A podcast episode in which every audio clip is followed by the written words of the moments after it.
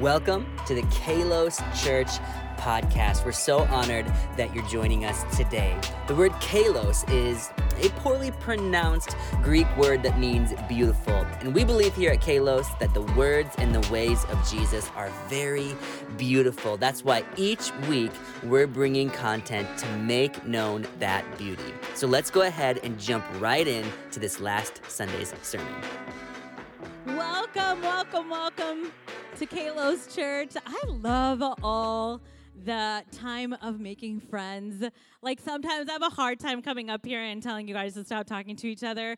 Um, but I am really excited about the word that is coming today. And man, Pastor Pradeepan and I want you to know that we felt your prayers. I don't know if you've ever been sick for a while and you're like, come on, body, get healthy, let's go. But I we felt your prayers, we felt your support and love. Thank you so much, church, for being so incredible. This is my happy place. You know how like you have happy places in your world? This is my happy place. And I'm so happy to be with you guys today. For those of you that are joining online this morning, welcome to Kalos Church. We are one body, and I'm so happy to see you all here today. And um, this is such a special time, I believe, in our church. God is doing something here that's really special. He we we came out of this kind of intense year, still kind of in a bit of an intense another year, right? But it, it, it feels like God is wanting to rebuild. And so we've been in this series in Nehemiah, and we're talking about rebuilding.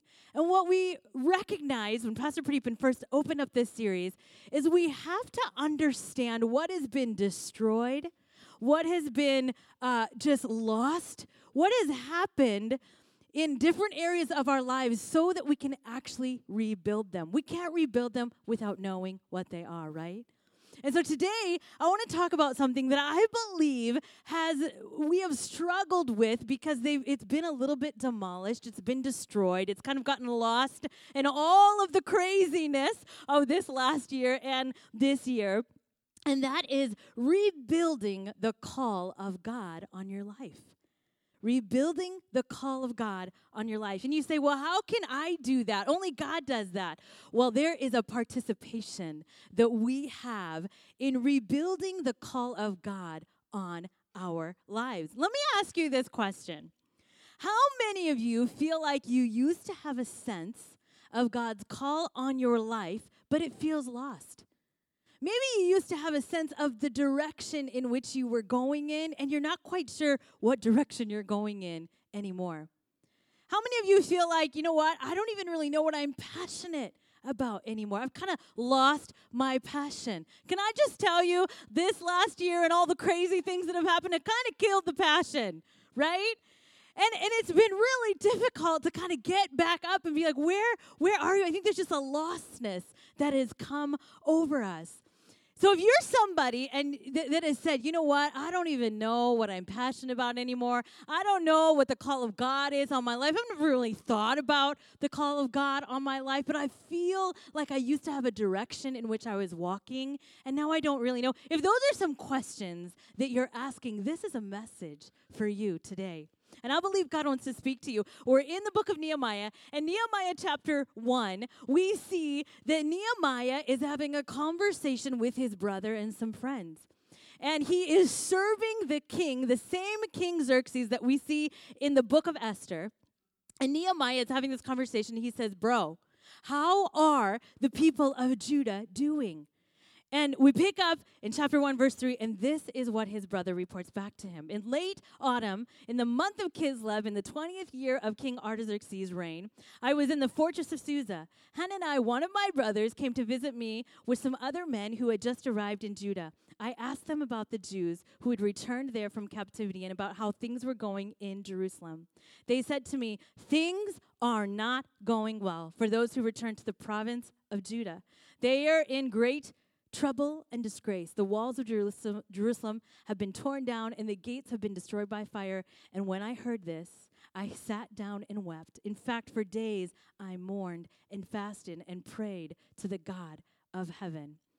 So we see here that this is bad news, and Nehemiah has a really strong response to this bad news. And the response is that he weeps.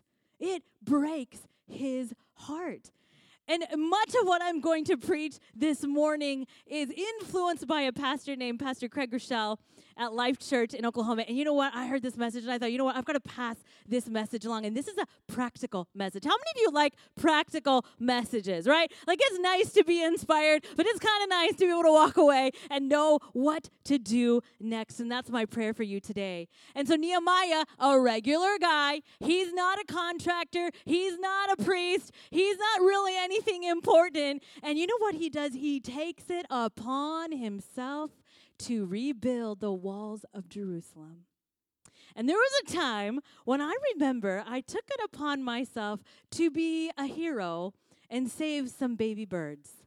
There was a nest of baby birds that fell on my balcony several years ago. This was actually before Pastor Pradeep and I started dating. And this this these babies were on my balcony and I was like, "Oh my gosh, like their mother is probably looking for them and can't find them." And I just just I wept and my heart broke for these little baby birds. And so I called this boy that I liked, who I needed some extra excuse to hang out with, Pastor Pradeepan. And um, I called him and I was like, we have a disaster on our hands. We have an opportunity to be heroes. Will you come to my apartment and will you save these baby birds with me? And he must have liked me too, because there's no way that he would have come and, and rescued these baby birds. And so I felt such compassion and brokenness over these baby birds, but I also was a little bit grossed out, and I didn't actually really want to touch it. So I asked him to come over, and he goes, Well, Amrita, listen, if I touch this nest, my, my scent is going to get on the baby birds and the, the nest, and the mom is not going to come back and, and like see them and, and help them. And I was like, What? A mother doesn't leave her babies.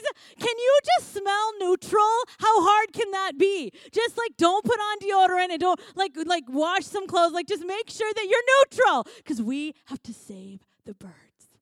And so Pastor Pradeepan came and he lifted up uh, the nest and he took it downstairs and left it by this uh, uh, by this tree.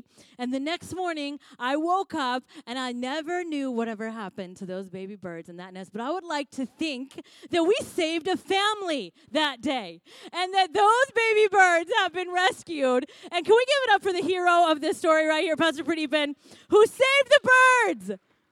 He saved the birds. And you know, while I never felt the call of God for the rest of my life to save baby birds, there are moments where something that makes us weep, something that makes us have such a deep burden in our hearts, something that actually makes us angry, is something God can do with.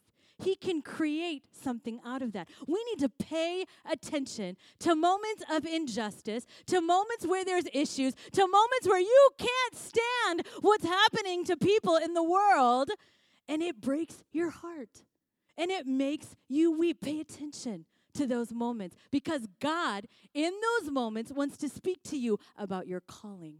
He wants to speak to you about a passion that you actually have that He wants to form and make a difference with.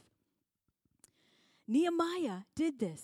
He heard this bad news. His response was to grieve and to mourn and to weep. And what happened? He felt the call of God on his life to rebuild the walls of Jerusalem. The burden you bear often reveals the calling you'll embrace. I want you to think about that. What is a burden? What makes you weep? What has broken your heart? Listen, this last couple years, I'm sure there's something that has made you angry, that has made you say, I have to do something about this. I can't wait and let someone else do all of it. Some of us, though, in this last couple years have been disoriented. Can I be honest? I too have felt disoriented.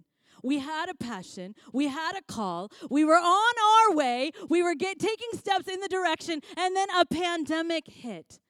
And then crazy political things hit. And then grieving and mourning some racial injustices hit. And then a diagnosis that we received hit. Something that happened to our children hit. And we became disoriented. We were going to start a business, but that went out the window.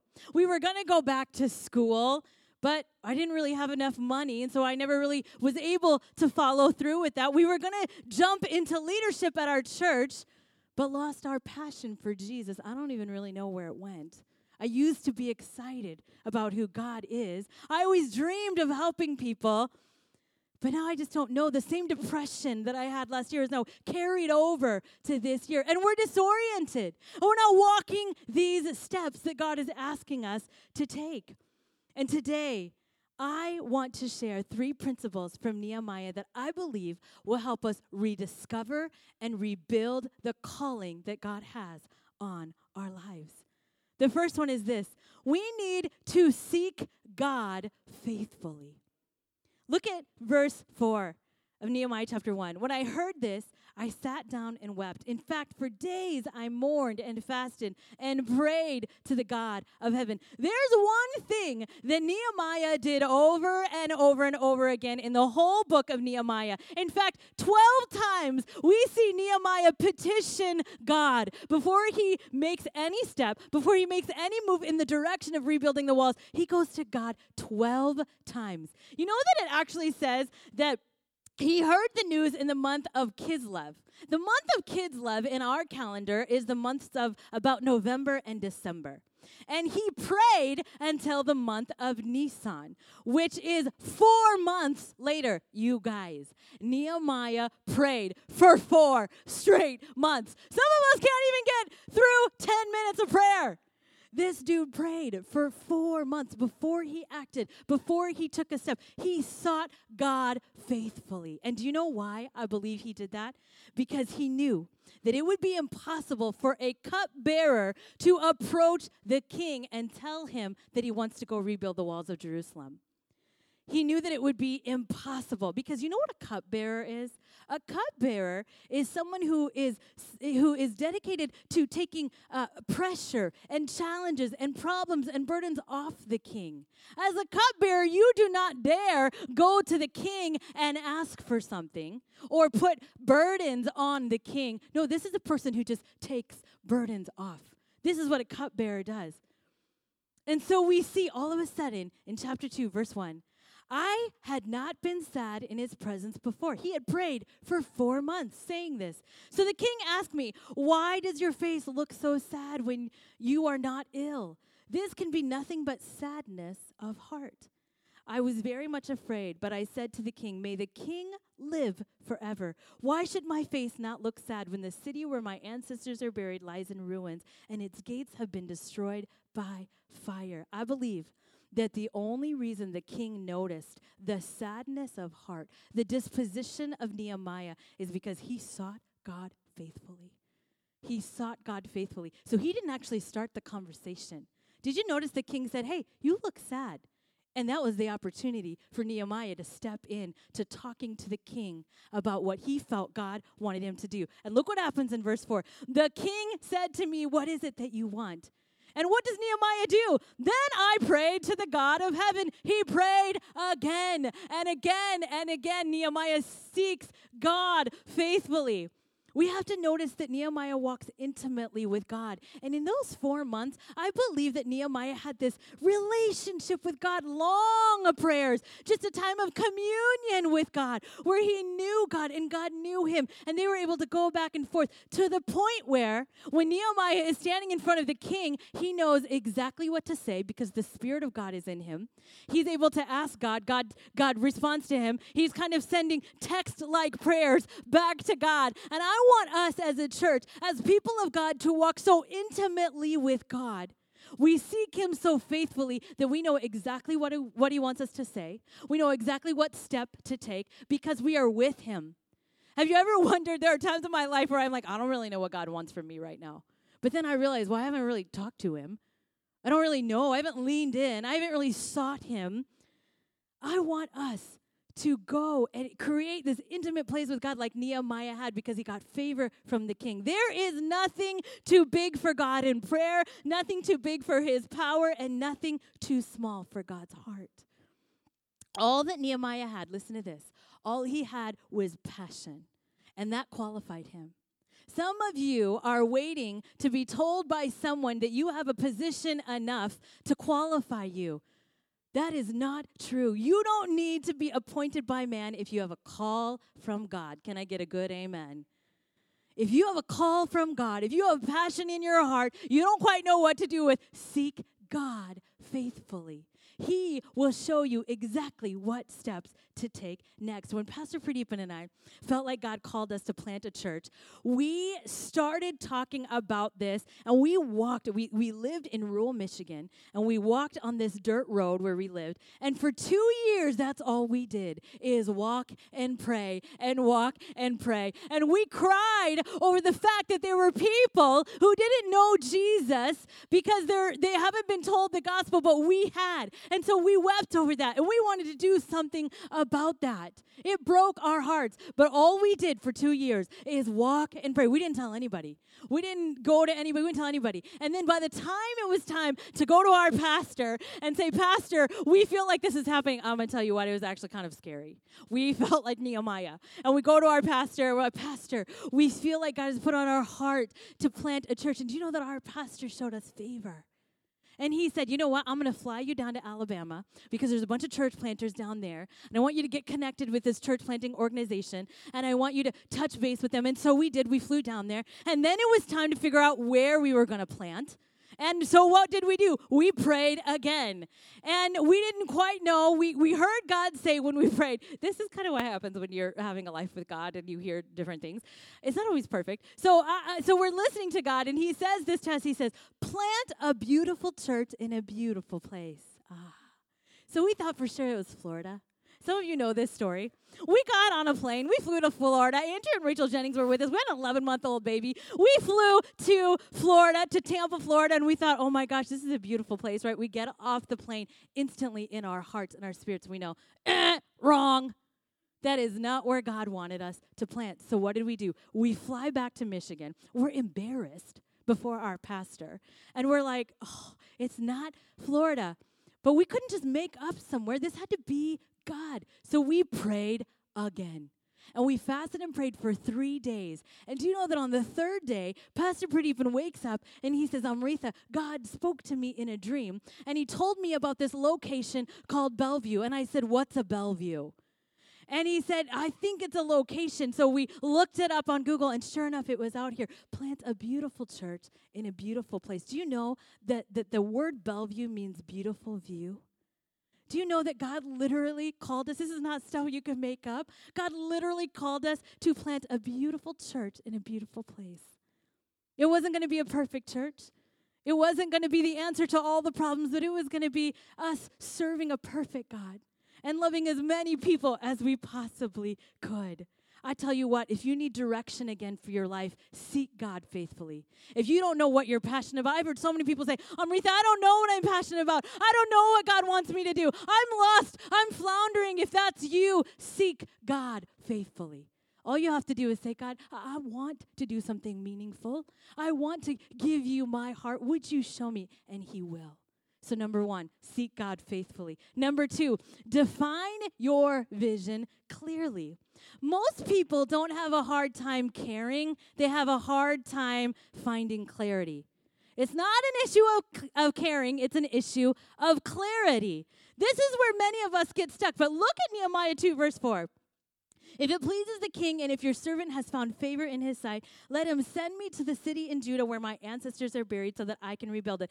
In one sentence, absolute clarity. One sentence. Nehemiah told the king, Please send me to Judah so I can rebuild the walls of Jerusalem. That's it in one sentence. And you know what? I think that many of us struggle with a cluttered vision. This is what we do. I'm just going to read this because I wrote this and I like it.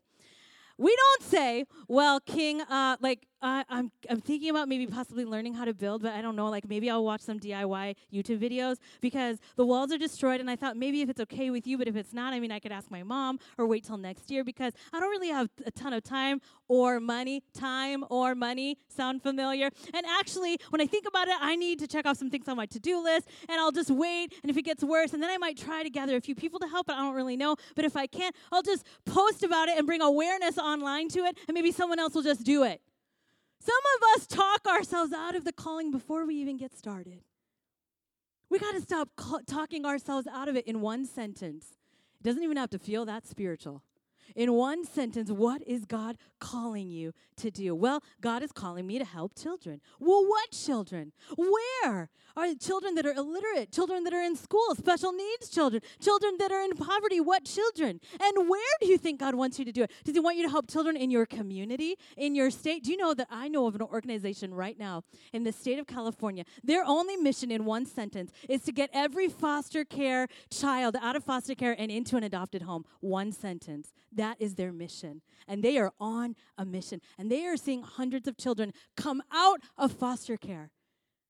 It is incredible what God will do. Listen, if you can't define it, you can't do it. Definable is doable. Definable is doable. So define it, make it clear. Some of you, God is calling you to lead your family to be debt free by the year 2025. One sentence debt free. God may be calling you to finally have a conversation with the neighbors who you are been scared to tell about Jesus, but they really need Jesus. He's calling you to share the gospel. God might be leading you to make a plan with the person that you've been dating forever and to get serious and to make a plan for when you're going to get married. That might be the next step. One sentence get married. And God may be asking you to do something brave like start a small group at Kalos Church. Do you know that this summer is like the best time to step out there and do something maybe you've never done? It's a seven week summer stint of small groups. And it is the best time. And some of you are, are talking yourselves out of it. I tell you what, if, if there's any nudge, if there's any burden, I encourage you to step out and walk in it. In one sentence, what is God leading you to do? I'm going to keep using the example, of Kalos Church. God gave us one sentence, and the sentence was make known the beauty of Jesus. And I tell you what, we were like, okay, what does that mean? And so we began to seek God faithfully. And He gave us a sentence. And we began to just be obedient.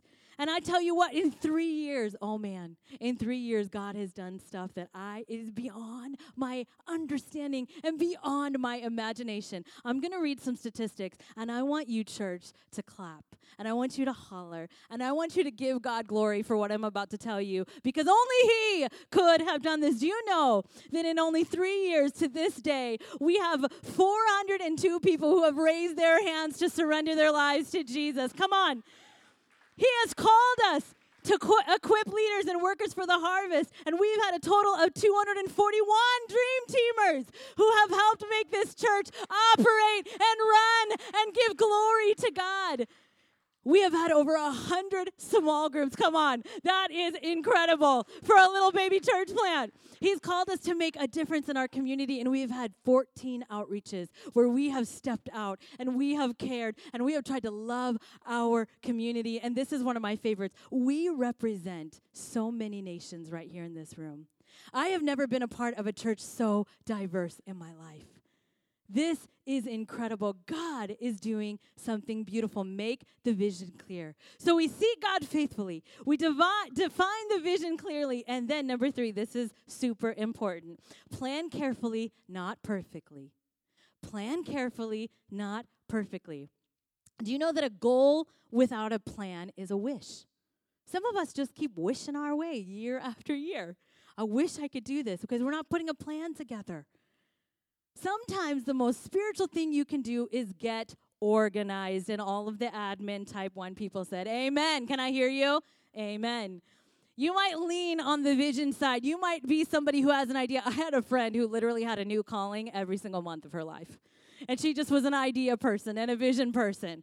But there was nothing ever came to be because she was afraid it wasn't perfect. So she just kept having new ideas. You know that God is a God of order? He's a, a systematic God. We live in a solar system. Let's do it. Let's try that again. We live in a solar we live in a solar system. God is a God of order. Plan carefully. Plan carefully. Okay, I want you to watch this. Nehemiah 2 6. The king with the queen sitting beside him. Thank God the queen was there. Can I? Let's just say that. How long will you be gone? When will you return? After I told him how long I would be gone, the king agreed to my request. The king asked, watch this, how long will your journey take and when will you be back? Nehemiah didn't say, uh, I don't know. I didn't really think about it. I'll keep it posted. That is not what happened. Nehemiah went into the conversation with the king knowing the answer to the question. And you know why? Because Nehemiah needed the king's help in order to make the walls of Jerusalem happen. And so in verse 7, we see, I also said to the king, If it pleases the king, let me have letters addressed to the governors of the province west of the Euphrates River, instructing them to let me travel safely through their territories on my way to Judah. And please give me a letter addressed to Asaph, the manager of the king's forest, instructing him to give me timber. I will need it to make beams for the gates of the temple fortress, for the city walls, and for a, a house for myself. He had specific requests for the king. The specific request is that Nehemiah needed protection and he needed provision. He knew that he was going to need to ask the king for those things in order to make it happen. You know why the king knew that Nehemiah was a legitimate investment? Because Nehemiah sought God, he made the vision clear, and because he planned carefully. He knew before the king asked what questions he needed to be able to answer. The king granted these requests because the gracious hand of God was on me. The king knew. Maybe you're saying, Amrita, I want to create a plan, but I don't have the perfect plan. I never said have the perfect plan.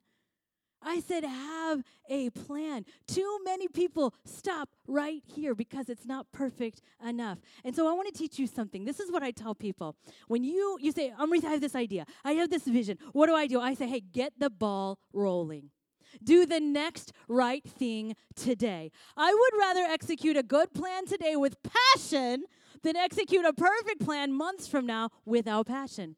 Listen, success is not accomplishing your dream. Success is doing the next right thing today step by step be clear. You know we have some awesome people in our church that are doing this and living this life. Andrew jennings actually had a dream to build a music studio in his backyard. And it took several years for him to get to this place but he took the steps. He talked to his wife. They saved some money. They bought a house. And then i asked andrew i said what are some of the steps that you had to do day after day? And he said well first of all i had to draw out a plan on paper. The next step i had to get professionals to help me create blueprints. The next day the next right thing to do was apply for a permit. Then I needed to negotiate the work and all these different steps that he took to see it happen. I want you to look. This is literally a work in progress right now. I have pictures. Look at this. Look at this. That is one step. Do the next right thing today. And then we're going to see where we're headed. Look at that. Another step. This is literally in the Jennings backyard right now. I saw this with my own eyes yesterday. You can go to the next picture. And look at this the concrete, the foundation is built one step at a time. What is the next right step God is calling you to do? I love this visual. I love that he step by step did what God is calling him to do. You got to get the ball rolling. Some of you it might be my my dream what God wants me to do is save money for a house. What is the next step you need to do to do that? Some of you might be saying, I need to change jobs. What is the next step for you? Some of you are like, I need to ask this girl out that I've had a crush on, go buy a new shirt. Ask me for some restaurant recommendations. I'll tell you where to go because there's some really great food in this city if you haven't noticed. But what is the next right thing for you? Plan carefully, not perfectly. If you have a good idea, go learn about it take an online class, talk to a mentor, write a business plan, listen to a podcast. We, church, have got to not talk ourselves out of the calling God has for our lives. He needs us. We are the vessels in which He is using to change the world, to bring life in darkness. So we need to seek God faithfully. We need to make the vision clear. We need to plan carefully, not perfectly. And number four, I know I told you I had three points, but this is a secret point, okay? You get a bonus point today. Number four is this don't quit. It's really like it's it's simple, but it's not simple, right? To not quit. Don't quit. You know, the, the last year and a half has been disorienting and it's been hard and, it, and it's it's kind of wrecked us. But I believe that God is calling us to rebuild. He is calling us to, to notice what breaks our hearts. And in the last three years, I, I, I tell you what, well, I'll tell, I'll tell you that in a second, but Nehemiah, as you look throughout the rest of Nehemiah, I encourage you to read the whole book of Nehemiah. You're going to see that Nehemiah comes up against some serious opposition. He comes up against haters and critics and exhaustion and insecurity. At some points, they felt like complete failures because the opposition was so strong. I'll tell you what, if you take this challenge and you ask God, What do you want me to rebuild? I want to fulfill the calling of God on my life. I will tell you, it's not a matter of uh, maybe you're going to experience opposition, it's a matter of when. You will experience opposition. In the last three years, Pastor Pradeepan and I have experienced crazy opposition. And if I'm honest with you, there's about four times we probably should have quit. And, and, and, honestly, many of you and, and many people, they probably wouldn't have blamed us because it has been so grueling at times. It has been so hard. The external opposition will only be as loud as my internal insecurities allow. And you know what? Like Nehemiah, we dug down deep and we remembered that people not knowing Jesus, people living this life that is hard without the love of God, makes us weep. And so we kept going and we're not quitting. And I encourage you, when you get to that point, this is what's so beautiful about being a part of a community and a body of believers. When you want to quit, you go to your friend and you say, I want to quit. And they say, No, we're not going to let you quit. God is with us. Our lead team, during the times when we experienced some of the greatest opposition, they created this hashtag. I love this hashtag. And whenever we would share with each other, you know what, this is happening, this is happening, they would, in, in our little text group, they would say, hashtag bow down demon. Come on. Whenever we, we struggle with something, whenever we're facing something as a lead team, whenever it, we're experiencing some of the greatest opposition, sometimes we just want to quit. Somebody in that group hashtags, sends that hashtag, bow down demon. I tell you today, Jesus is giving you a burden. And can I ask you, what if it's not an accident? What if he wants you to do something with that? What if he's actually entrusted it to you specifically? I encourage you today to step out, step out. What's the next right thing to do today? And watch what God does. Let's bow our heads and close our eyes. Oh, Father, I thank you for this moment. Oh, Lord, I know that in this moment, Jesus, you are speaking to people in this room right now. Lord, you are burdening us. You make us weep over something that you care about that's on your heart. And so, God, I ask right now that you would fill every person with the courage, with the strength, with the boldness, with the friendships it's going to take to walk this thing out. Lord, I thank you for this message. I thank you for this word. We lift you up. We glorify you today, Jesus, and we love you. In Jesus' name. Thank you so much for joining us for the Kalos Church podcast. Hey, if you feel comfortable, we would love to see you and meet you in person. We meet at 9:45 and 11:30 every Sunday at the Hilton Garden Inn in downtown Bellevue. If you want to join us, head to www.kalos.church. You can get all the information you need and sign up so we can make sure there's a safe place for you to come and experience the beauty of Jesus with you. We'll see you next time.